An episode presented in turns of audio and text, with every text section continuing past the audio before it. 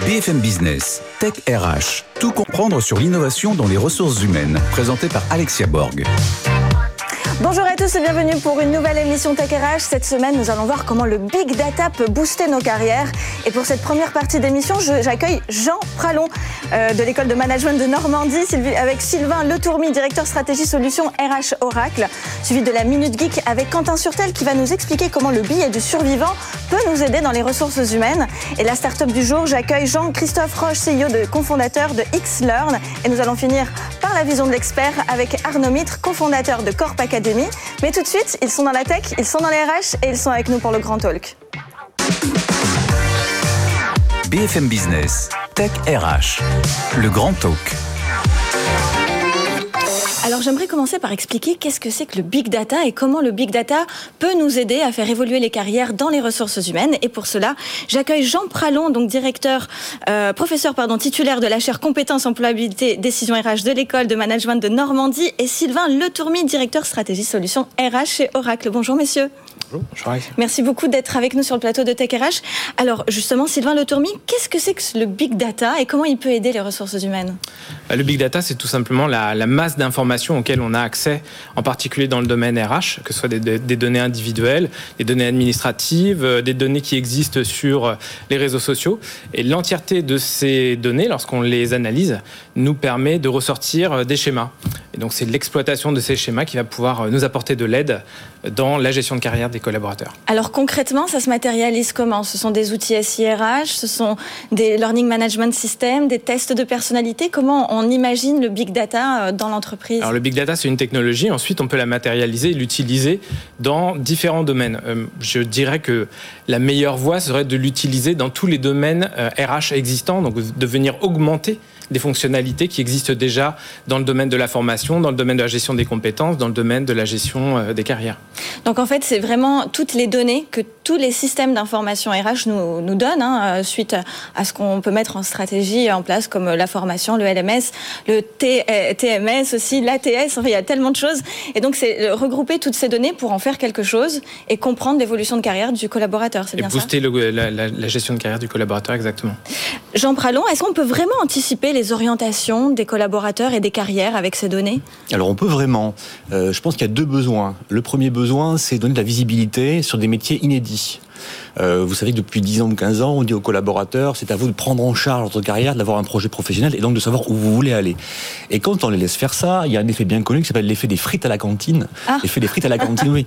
L'effet des frites à la cantine, c'est quand on propose plein de légumes, tout le monde prend des frites. Et là, dans, les carrières, quand on propose plein de postes, tout le monde va être manager.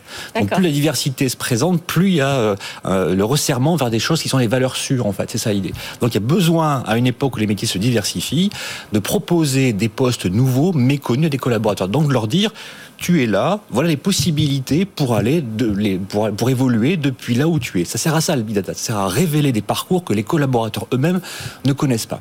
Et puis ça sert aussi à leur expliquer les raisons de performance, les raisons qui font qu'en eux, ils ont des capacités à aller vers ces nouveaux postes.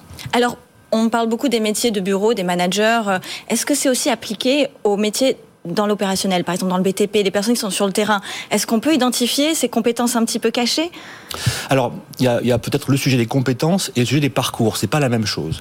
Le big data sert d'abord à repérer des parcours, hein, à repérer des, euh, itinéraires possibles euh, depuis le point A, voilà partout où je peux aller, ou partout où sont allés des gens avec succès partant de ce point-là. Ça, c'est le premier point. Et donc, ça peut servir à plein de, à plein de possibilités, euh, d'éclairer les routes, d'éclairer des chemins possibles, en particulier, et c'est bien d'en parler, pour des gens qui peut-être n'ont pas beaucoup d'idées sur la question, qui se font à l'idée de rester là où ils sont ou qui imaginent que les possibilités sont un peu limitées. Ça, c'est les parcours. Et après, les compétences. Quelles sont les compétences qui font qu'on peut évoluer vers un poste ou vers un autre? Et là aussi, ça sert à éclairer. Ça sert à dire voilà ce qu'il faut acquérir pour aller vers là. Alors, Sylvain Le Tourmi, justement, est-ce que euh, le, big data et les outils hein, qui en découlent peuvent aider les managers à justement identifier ces compétences inconscientes, ces compétences cachées, révéler des talents? C'est quelque chose qui, qui est faisable aujourd'hui? Bah, très clairement, donc euh, c'est quelque chose qui peut être fait en exploitant déjà toutes les données qui sont publiques. C'est-à-dire qu'on peut, euh, on peut collecter toutes les informations qui sont publiques, les, les, référentiels de compétences et de métiers qui sont déjà disponibles dans certains domaines fonctionnels, et on peut les agréger. Donc euh, en les agrégeant, on arrive à une, synthèse. Donc, on a, a fait cet exercice de notre côté. On arrive à une synthèse avec 130 000 compétences et 16 000 intitulés de, postes. Et grâce à euh, euh, cette synthèse-là, on va pouvoir utiliser ce, contenu condensé dans l'environnement d'une entreprise qui, elle, va injecter son ADN. Et, et, la combinaison de ces deux dispositifs va permettre euh, à l'organisation d'avoir son propre référentiel de compétences mis à disposition des collaborateurs et des managers pour pouvoir identifier de façon suggérée par euh, la, la, solution des compétences euh, que les collaborateurs détiennent et leur permettre de regarder quels seront les euh, métiers qui pourront être ceux qu'ils pourront euh, exercer demain. Jean Pralon, aujourd'hui on parle beaucoup de, de, la machine, de la technologie, du digital qui vient remplacer l'humain. C'est un sujet un petit peu euh, controversé parfois. Est-ce que justement le fait de mettre de la big data ou de, de n'importe quelle intelligence artificielle, mais dès qu'on rajoute une couche de digital, est-ce qu'on n'enlèverait pas justement ce côté un petit peu humain, cette intuition qu'on peut avoir par exemple sur quelqu'un en se disant tiens, lui je l'imaginerais bien faire tel ou tel métier. Est-ce que le digital vient pas nous mettre dans des cases? Alors forcément, ça oui. sert à ça, hein, c'est le, le, principe. Mais l'idée, c'est de faire apparaître des cases qu'on n'aurait pas vues sinon. Ah. Donc il y a une vertu du grand nombre qui est de faire apparaître des, des, récurrences, des régularités, des parcours, des opportunités que sinon on n'aurait pas vu. Mais le problème, il me semble, c'est qu'aujourd'hui, le big data, euh, les applications, euh, en RH en particulier, sont des solutions qui ont plutôt de l'adhésion du côté des managers ou des équipes RH, mais qui ne sont pas encore complètement entrés dans les mœurs des salariés eux-mêmes. Pour le dire autrement, le RH fait confiance à la solution, la connaît, la maîtrise, l'utilise. Le collaborateur, lui, il est peut-être encore un petit peu en recul par rapport à ça. C'est pas encore une solution de confiance. Donc, il y a encore un besoin de médiation. Il y a encore besoin d'un RH qui va aller euh, proposer des postes possibles, proposer des carrières possibles à des collaborateurs, parce que la médiation par le RH et par le manager ou par l'humain, pour simplifier, est en encore le gage de confiance dont ont encore besoin les collaborateurs aujourd'hui. Est-ce que vous pensez à une solution en particulier? Alors oui, mais je ne vais pas oui. citer de marque, mais, non, sans mais, citer je, mais marque, je, crois mais... que je crois que le, le, la, le collaborateur lambda hein, n'est pas encore prêt aujourd'hui à recevoir euh, des propositions de poste qui viennent d'une IA. Euh, voilà. Il a besoin de se dire quelqu'un m'a choisi. Ah oui. Et il a besoin de comprendre quand c'est une IA qui lui pousse des offres, il a besoin de comprendre pourquoi. Donc là, il y a deux sujets. Il y a continuer encore un peu à mettre de l'humain dans ça, hein, que ce soit un humain qui vient de dire on a pensé à toi pour. Et ça s'accompagne de choses. Hein. La confiance vient de cet humain-là qui raconte des, solutions, qui propose des solutions. Et puis par ailleurs, travailler ce que pourrait être l'acceptabilité, euh, de preuve, la démonstration que peut apporter la data pour convaincre et pour automatiser un peu plus les solutions pour les collaborateurs. Euh, Sylvain Le Tourmy, il y a une question que je me pose euh, par, rapport à votre expérience chez Oracle. Qu'est-ce que vous avez tiré comme conclusion déjà sur le, votre retour euh, par rapport à vos clients ou, par, ou en interne même J'imagine que vous avez des solutions internes. Quel est votre retour d'expérience? Sur l'usage de l'IA, oui. de, de l'IA, effectivement, je rejoins euh, les, points de, les points de Jean Pralon. On a même réalisé une étude en fait sur ce, sur ce sujet, sur l'adhésion aux usages de l'IA. En fait, on est tombé sur trois catégories. On s'est rendu compte que la catégorie d'usage de, l'IA qui euh, augmente le collaborateur était plutôt bien acceptée. On était autour de 70%. Et la deuxième catégorie, qui est celle qui nous intéresse aujourd'hui, c'est euh, l'IA qui réalise un matching. Alors pour réaliser un matching, euh, il y a un, deal qui s'instaure entre le, collaborateur et l'IA. C'est je te donne des données personnelles me concernant et tu me suggères euh, des, euh, des parcours ou des formations qui correspondent à mon profil. Et là, on est à 50-50. Donc je pense qu'il y a une, il y a une, une phase de, de découverte, d'appropriation euh, de l'humain face à cette, à cette IA pour voir si ce deal est, est intéressant. Et le dernier volet, c'est l'IA qui supervise, c'est-à-dire une IA qui évalue le collaborateur, évalue la performance. Et là, on est qu'à 30% d'acceptation. Oui. Donc on rejoint bien. Il y, a quand même une, une belle différence entre justement l'évaluation et la suggestion et de l'évolution. Y a un fossé important.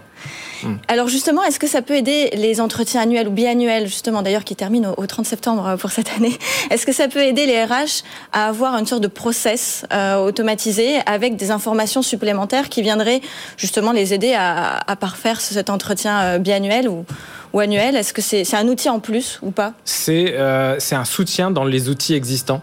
On peut s'imaginer que dans le dans l'outil SIRH de demain, on réalise les mêmes types de de, de, de, process, mais on est soutenu par une IA qui contextualise la, prise de décision. C'est-à-dire que aujourd'hui, ce qui est important pour pour les, managers ou pour les RH ou pour les collaborateurs, c'est de situer une situation individuelle par rapport au collectif. Et là, ce, cette masse de données peut, peut être interprétée par l'IA pour permettre de, voir si la décision qui est prise pour le collaborateur est équitable par rapport à l'ensemble des autres collaborateurs de l'organisation.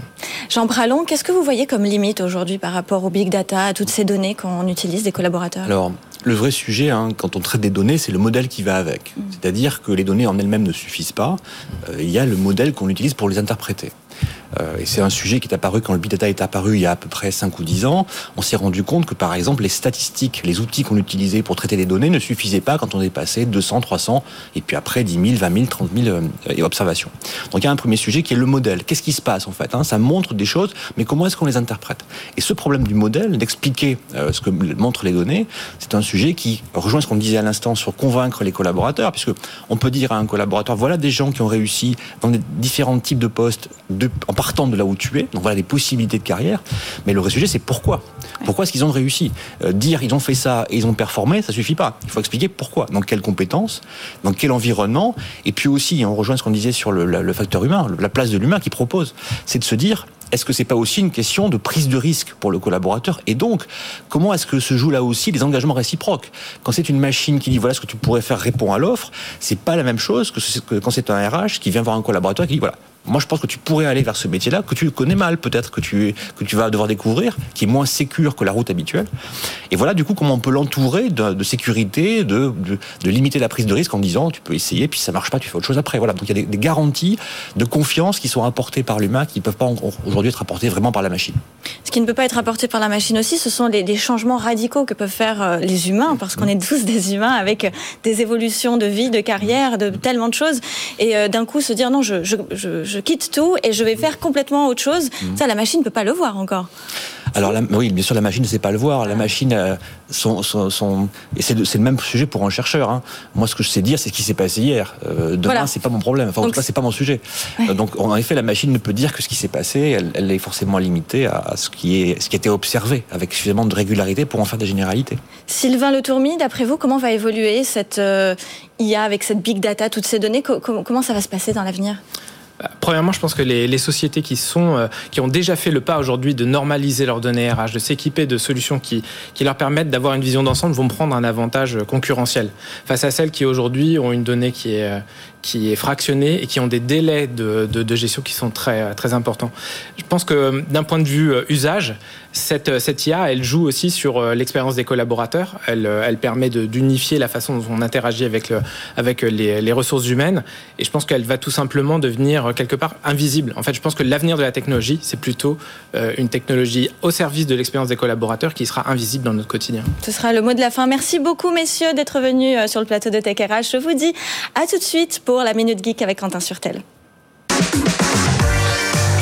BFM Business, Tech RH, la Minute Geek.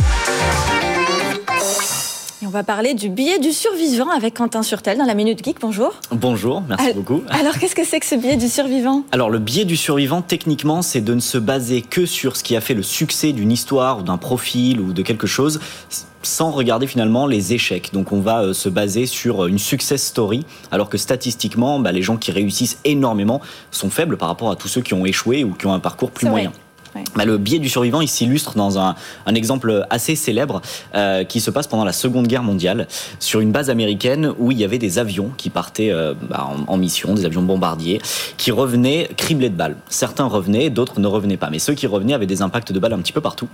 Et en étudiant un petit peu bah, là où ils avaient euh, eu des impacts de balles, on a décidé de renforcer les avions à ces endroits-là, pensant que c'était l'endroit où ils prenaient le plus de balles. On a fait ça pendant quelques temps et en fait le ratio ne s'est pas inversé. On a continué à perdre autant d'avions.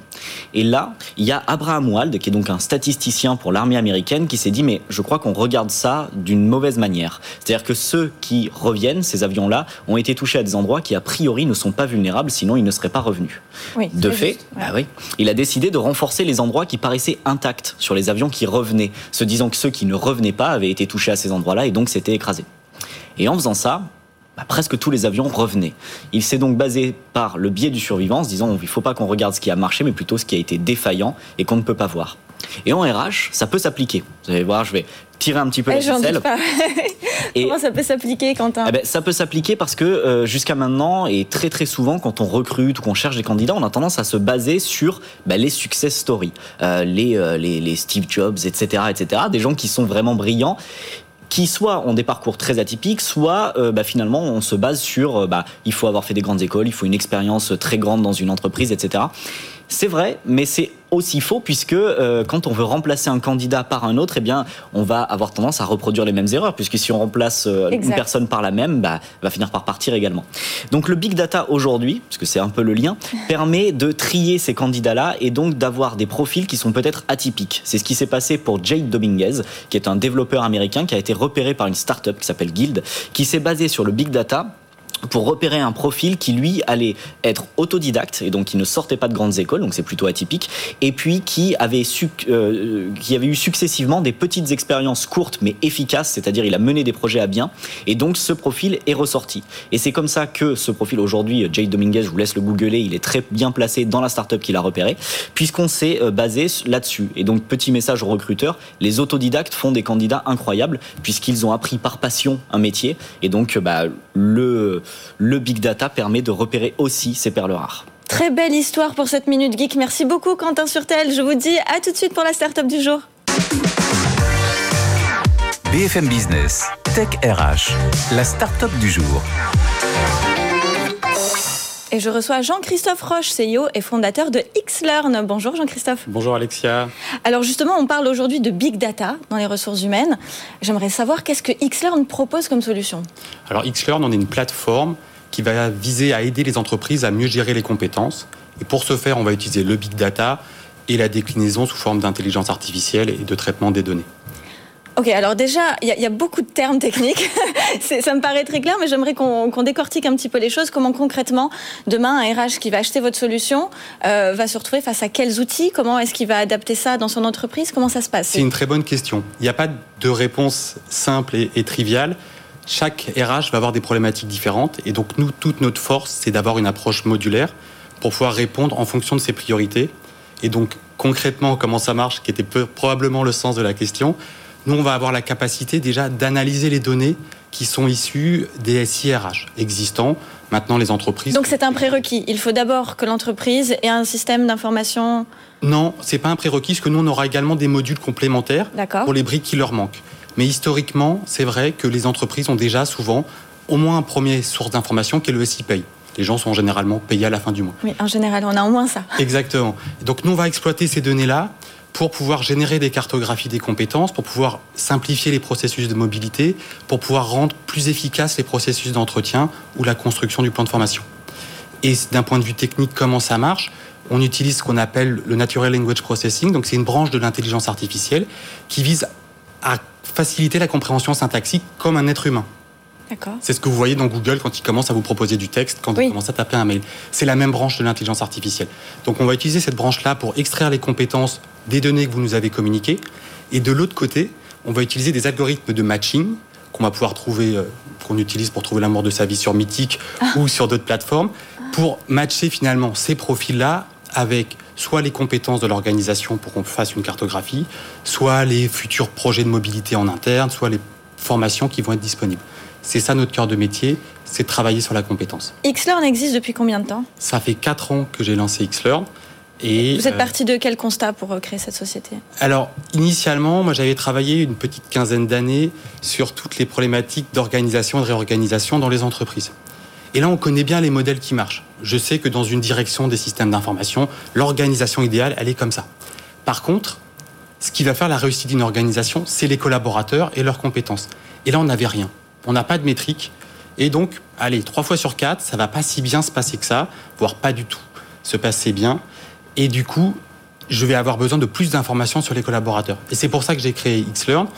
Alors j'étais, moi je suis ingénieur de formation, je venais pas de la RH, donc forcément je me suis dit, s'il y a une solution, elle vient d'une plateforme et d'une solution technologique. Mais ça c'est ce que j'étais orienté. Alors, d'après vous, comment va évoluer le big data avec la GPEC, la gestion prévisionnelle des emplois et des compétences? Alors je pense que dans un premier temps, déjà les entreprises, étaient, avaient une petite Les entreprises avaient une vision un peu illusoire, pensaient qu'en mettant de l'intelligence artificielle, en claquant des doigts, on allait avoir tous les outils RH qui allaient fonctionner. On pensait un peu pareil. Quand on a déployé, on a vu assez vite que ce n'était pas exactement le cas, qu'il fallait qu'on travaille brique par brique pour accompagner les entreprises. Pourtant, je reste intimement convaincu que dans le futur, avec les progrès technologiques qui sont en train d'être réalisés par les autres branches de l'intelligence artificielle et par également le fait qu'on connaisse mieux les collaborateurs, on va pouvoir vraiment avoir ce bébé qui va éclore avec la capacité de mieux accompagner les collaborateurs. Et c'est indispensable pour les entreprises. Si elles ne le font pas, elles vont rater les virages de leur transformation et elles vont rater le virage du digital, elles vont rater le virage de la voiture autonome ou électrique et elles vont disparaître ou en tout cas réduire leur volume d'activité. Alors la transformation digitale pour les entreprises qui, dont tous les collaborateurs sont dans les bureaux, ça me paraît assez simple ou en tout cas accessible. Mais pour des entreprises, par exemple comme le BTP ou la restauration, où on a beaucoup de collaborateurs qui sont dans le terrain, sur le terrain et qui n'ont pas forcément euh, un téléphone portable euh, ou d'autres ou d'autres outils, comment ça se passe pour eux? Alors c'est une, une vraie problématique puisqu'il faut quand même les accompagner et développer leurs compétences. Notamment, on le voit dans la restauration où à l'heure actuelle, on a un vrai problème de rétention des collaborateurs. Donc je pense qu'un des leviers forts, c'est la formation. On peut utiliser déjà les téléphones portables. On va pouvoir également utiliser les plateformes en interne. On connaît les collaborateurs au niveau de la DRH et après utiliser la donnée pour mieux les accompagner dans leur développement personnel. Et pour, par exemple, leur proposer une montée en compétences. Vous êtes dans la restauration, vous pouvez devenir manager de magasin, puis après manager de manager de magasin. Et on va analyser ces compétences-là pour vous accompagner. C'est toujours le manager qui identifie les compétences de ses équipes ou est-ce que euh, le collaborateur a aussi une autonomie pour euh, faire savoir ses compétences? C'est une très bonne question. Et là, ça va dépendre de la culture de l'entreprise. Ça va dépendre de là où on veut aller. Est-ce que je veux pouvoir avoir un nuage de compétences le plus grand possible ou je veux me concentrer sur quelques compétences que je souhaite suivre il n'y a pas la réponse idéale. Je pense que c'est toujours bien de se focaliser sur un nombre de compétences limites au démarrage, tout en laissant la possibilité aux collaborateurs de les ajouter on, a une possibilité de, créer des postes quand justement la, culture de l'entreprise permet aux collaborateurs d'identifier lui-même ses compétences. Est-ce qu'on peut imaginer à l'avenir que le big data puisse être ouvert à suggérer des postes complètement différents euh, ou alors que ce soit le salarié qui, induit à l'intelligence artificielle euh, des, futurs postes qu'il pourrait faire? Il faut être ouvert. C'est vrai que c'est la première fois que j'entends cette idée, mais c'est une bonne idée quand on voit une cartographie des compétences, de dire l'agrégat qui serait pertinent, ce serait de créer un poste avec ces compétences-là. Et je pense que c'est une très bonne idée. On, va le proposer à nos clients. Je, retiens, hein, je, viendrai chez vous vous donner quelques idées.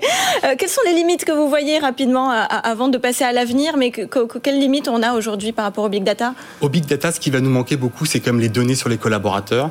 Et paradoxalement, quand on regarde le SIRH, il n'y a pas grand-chose.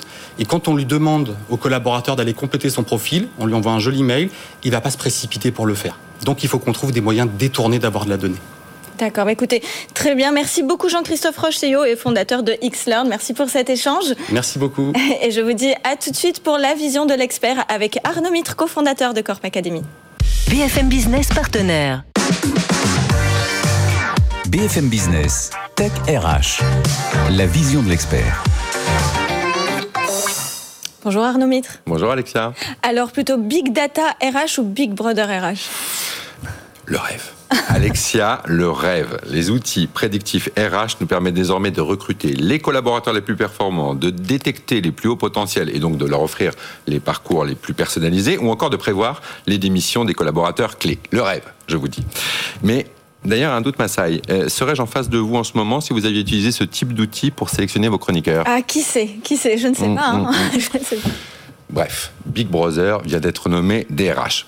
Je caricature bien entendu. En tant que chef d'entreprise, je sais pertinemment que le recrutement et la gestion de carrière font partie des exercices les plus difficiles de la vie d'une société. Donc la perspective offerte par ces outils basés sur le big data est très prometteuse. D'ailleurs, des exemples réussis peuvent être cités, euh, comme l'application Mon Itinéraire, mise en place par Orange depuis une petite dizaine d'années, et qui permet à chaque collaborateur de visualiser les parcours possibles, les postes ouverts et les formations qu'il peut suivre à partir des compétences qu'il possède déjà. Toujours au sujet de la formation, sur la plateforme que nous proposons à nos clients, mais évidemment le comportement de tous les de tous les utilisateurs est stocké de façon anonyme, puis traité, afin de nourrir les recommandations de cours que nous faisons à chaque personne, euh, pour essayer de coller au mieux à ses besoins et de monter en compétences. En matière de recrutement, une étude de la très sérieuse Harvard Business Review montre qu'en utilisant les algorithmes, les collaborateurs embauchés sont 25% plus performants en moyenne que lorsque l'humain prend la décision. Pourquoi? Parce que notre cerveau est excellent quand il s'agit de collecter les données nécessaires à une prise de décision, mais assez mauvais quand il faut peser le pour et le contre entre plusieurs hypothèses. Euh, on peut également citer le cas de ces entreprises qui analysent les signaux faibles envoyés parfois malgré eux par les collaborateurs, temps de transport, rémunération, euh, nombre de projets gérés ou absentéistes pour anticiper et éventuellement éviter les débats. Alors pourquoi autant de réticence eh bien, Alexia, c'est le mot prédictif qui pose question, car tout le monde sait que prédire l'avenir est très difficile, voire impossible. Nostradamus et Paco Rabanne en ont fait les frais. je pense, je pense par exemple euh, à ma plateforme de streaming préférée, qui, dans la section recommandée pour vous, euh, ne me propose plus que des dessins animés depuis que j'ai eu le malheur de regarder Winnie l'ourson oh, avec mes enfants sur mon profil. Ou encore euh, récemment, la semaine dernière, un marchand en ligne qui a commencé à me suggérer l'achat d'une compteuse de billets de banque, pensant sans doute que je venais de me lancer dans un trafic quelconque. Évidemment, ces deux exemples sont drôles et sans gravité, puisqu'en fait, il me suffit de ne pas cliquer. Euh, et de tout oublier. Mais quand il s'agit d'expliquer euh, le big data, d'appliquer, excusez-moi, le big data à la sélection en amont de dossiers de candidats, par exemple, il faut être bien conscient du coup des limites que peut présenter un tel système. Croyez-vous, par exemple, Alexia, euh, que le futur métier d'une personne puisse être prédestiné, déterminé à l'avance?